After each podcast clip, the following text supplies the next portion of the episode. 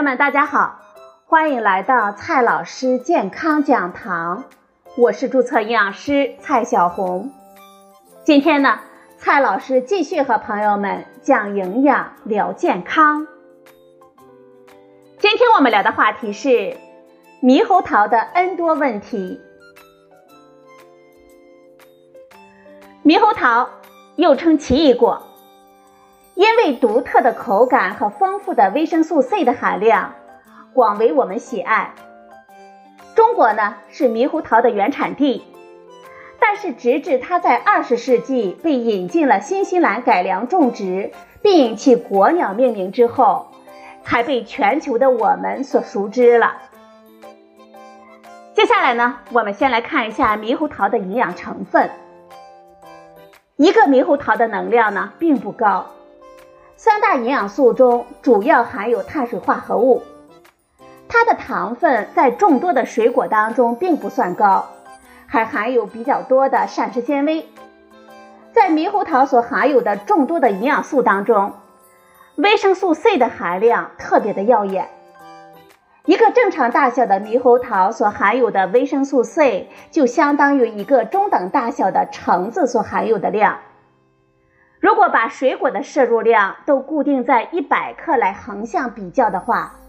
猕猴桃的维生素 C 的含量呢，更是遥遥领先了，简直就是我们人体每日所需维生素 C 的充电宝。猕猴桃的营养密度高。除了富含维生素 C、膳食纤维、钾和维生素 K 之外，猕猴桃呢还含有多种抗氧化物质、植物化学物和生物酶，这些呢都参与到了我们人体代谢，并且有益于各项生理功能。人群的研究表明，猕猴桃的抗氧化物质有益于改善我们心脑血管疾病的相关物质的水平。猕猴桃的营养成分呢是很好的，但是啊，这猕猴桃呢也可能会带给我们过敏。猕猴桃当中呢含有猕猴桃特有的猕猴桃蛋白，这是猕猴桃主要的致敏源，容易引起一些人，特别是儿童出现过敏反应。轻微的症状呢就会出现口腔疼痛和嘴唇肿胀。严重的症状还会出现全身的皮疹、喉部水肿和呼吸困难等等。如果第一次吃猕猴桃就有一些不适的反应，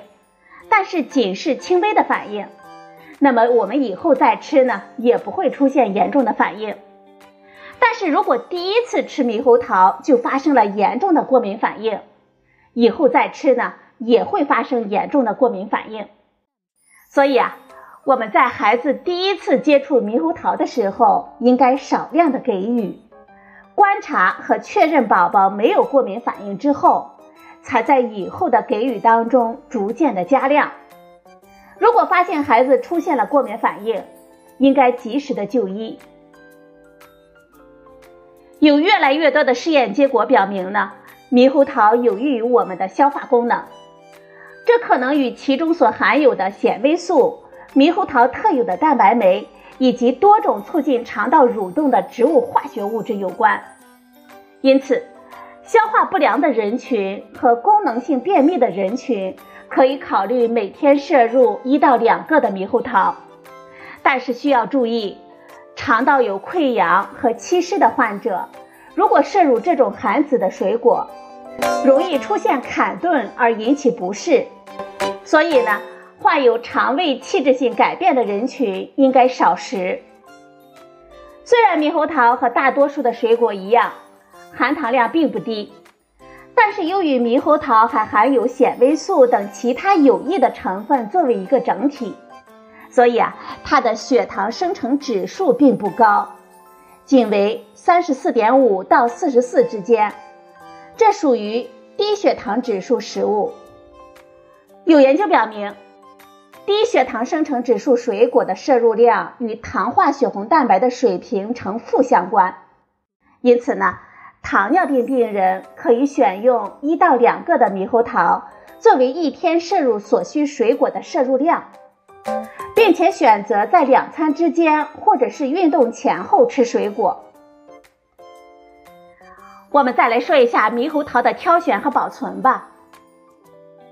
由于过硬的猕猴桃苦干酸涩，难以入口，需要放置一段时间。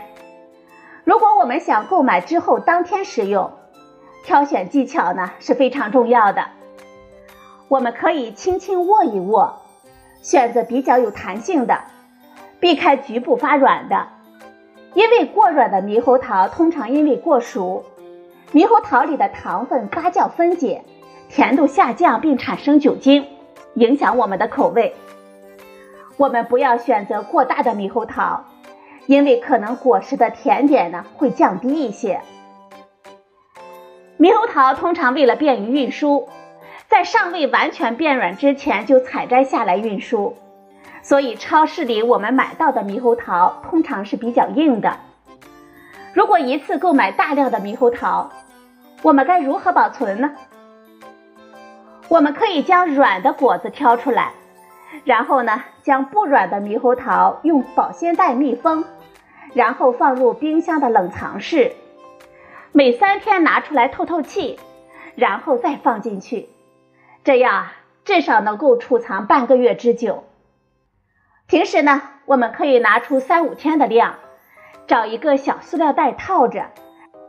里面呢放一个苹果或者是香蕉，还可以放在室温比较高的地方。这放上三四天啊，我们就能吃了。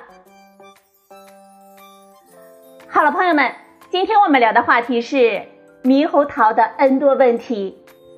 你听明白了吗？今天的节目呢就到这里。谢谢您的收听，我们明天再会。